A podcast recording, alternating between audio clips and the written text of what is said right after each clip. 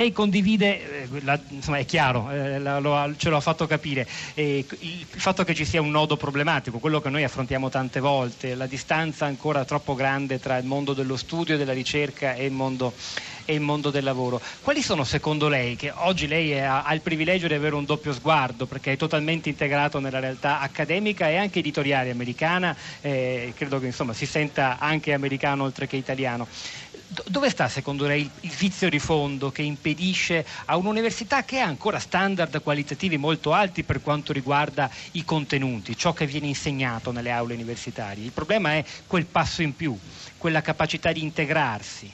Di, di, di, di fare da volano al territorio e all'economia. Cosa manca? Ma guardi, uno delle, degli esempi più di successo del sistema accademico americano, che può essere un esempio da, da, da, da cui cui guardare sono i community college. I community college sono uh, delle, delle, forme di università come può essere leggermente meno della nostra laurea breve, però hanno una connessione molto forte con uh, i, gli ecosistemi produttivi locali. Quindi quello che manca all'università italiana potrebbe essere una connessione con quello che fanno le imprese in quella, in quella città, in quella provincia.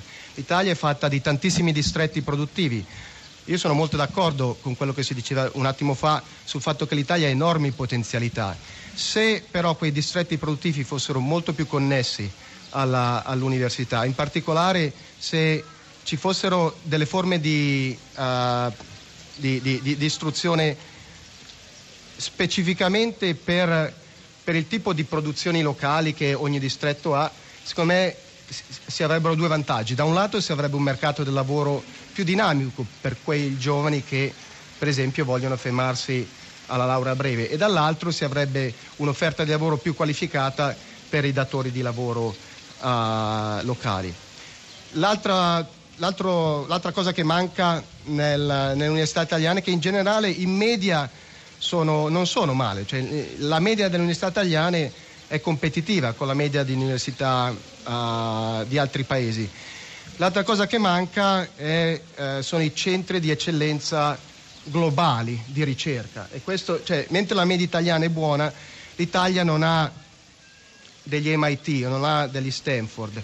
E, uh, e secondo lei non li ha perché mancano A i fondi B i, i, privati in particolare che ci investono, C perché c'è un problema linguistico fondamentale, noi parliamo una lingua che in fondo è, è, è veicolo di comunicazione per uno spicchio piccolissimo di umanità. Io direi che la lingua non è il problema fondamentale, quello che sono i problemi fondamentali sono i fondi e soprattutto gli incentivi, cioè la meritocrazia nell'università e il modo in cui vengono allocati le cattedre e i, i, i fondi di ricerca. Ci sono tante realtà che si stanno, che si stanno trasformando bene, cioè ci sono tante università italiane buone che hanno respiro europeo. Bisognerebbe costruire su, fo- su quelle forze eh, per creare dei centri d'eccellenza non solo nazionali, non solo europei, ma mondiali. Secondo me ci, so- ci sarebbe un sacco di italiani all'estero che, sare- che sarebbero molto contenti di tornare. Di tornare. Lei tornerebbe, Enrico Moretti? Ah, io ci penserei. Uh, io adesso ho una vita, ho una famiglia, ho degli amici lì, eh, però torno molto volentieri qua spesso eh, per dei periodi lunghi. Uh, in prospettiva, uh, se la, l'Accademia Italiana fosse molto diversa, potrebbe essere qualcosa a cui penserei.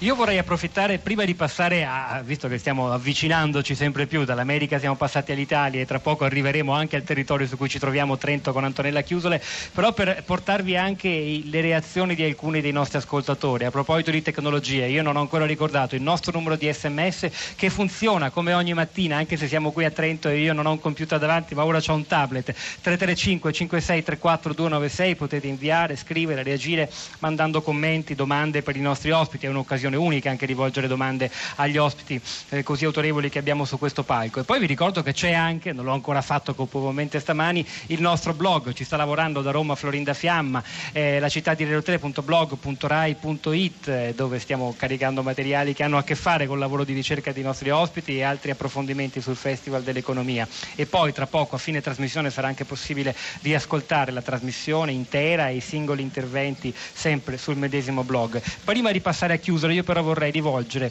sia a Viesti che a Moretti una domanda che viene da Daniela, un'ascoltatrice a proposito dell'innovazione, perché ve l'assicuro è una domanda che eh, fanno in tanti, in realtà viene spontanea anche leggendo il libro di Moretti quando parla dei numeri delle persone impiegate nelle imprese, nelle fabbriche e nei luoghi della tecnologia oggi rispetto al passato. Un eh, operaio di un'industria automobilistica produceva, se non vado errato, vado a memoria, eh, 7 automobili l'anno, oggi ne produce 29, il che significa che ne servono eh, il 75% in meno giù di lì. Eh, a questo punto lei stesso se lo pone il problema, è vero, l'innovazione crea altro lavoro e però servono sempre meno persone per ottenere gli stessi prodotti. Dunque, molti di noi che faranno?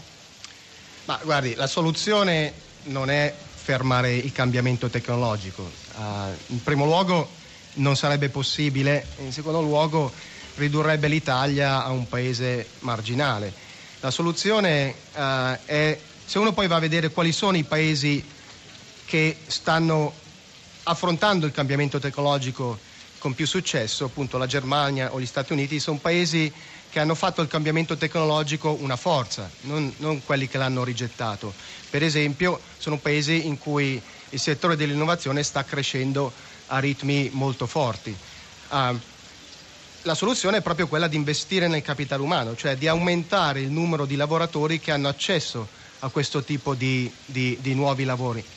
Questi nuovi lavori non è che saranno mai la maggioranza della forza lavoro, se uno poi va a vedere i dati, anche anche a Silicon Valley, che è il centro, il cluster tecnologico più importante del mondo, non è che tutti finiscono a lavorare per Google o per uh, Twitter o per un'impresa di biotecnologia. Anche a Silicon Valley il 20% dei lavoratori lavorano in, nell'high tech. Il restante 80% dei lavoratori non, hanno un tipo di lavori che non sono poi molto diversi da quelli che vediamo in Italia, nelle città italiane sono lavori prevalentemente nel settore dei servizi, soprattutto dei servizi locali. Però la differenza è che uh, in, in, in, nei grandi cluster dell'innovazione americani c'è così tanta ricchezza prodotta dal, dall'innovazione che supporta indirettamente un alto numero di, di, posti di lavoro nel settore dei servizi e questi sono... Accadrà lo stesso anche in Italia quando raggiungeremo quei livelli di innovazione? L'ultima domanda che le faccio secondo lei Moretti? Sì, accadrà anche lo stesso. L'Italia ovviamente non ci si può aspettare che copi pari pari il modello di Silicon Valley, nessuno vor... si può aspettare, non sarebbe neanche desiderabile avere esattamente lo stesso tipo di industrie che ci sono a, a Silicon Valley. L'Italia ha delle sue forze, dei suoi vantaggi uh, comparati e su quelli deve costruire, sui propri distretti, sulle, sulle, sulle, sulle, industrie che storicamente sono forti qui, però devono capire, queste, queste industrie devono capire che devono aprirsi all'innovazione, devono investire più in ricerca e sviluppo, devono essere più aperti all'export in paesi lontani e devono crescere di dimensioni, perché le imprese piccole italiane hanno difficoltà a, ad affrontare questo, questa nuova economia in cui, per esempio, la, la, l'investimento in innovazione, in ricerca e sviluppo è fondamentale. Quindi sì, potrebbe succedere anche in Italia, magari in forme diverse, con settori diversi e, e questo sarebbe probabilmente un modo di uscire dalla, dalla stagnazione economica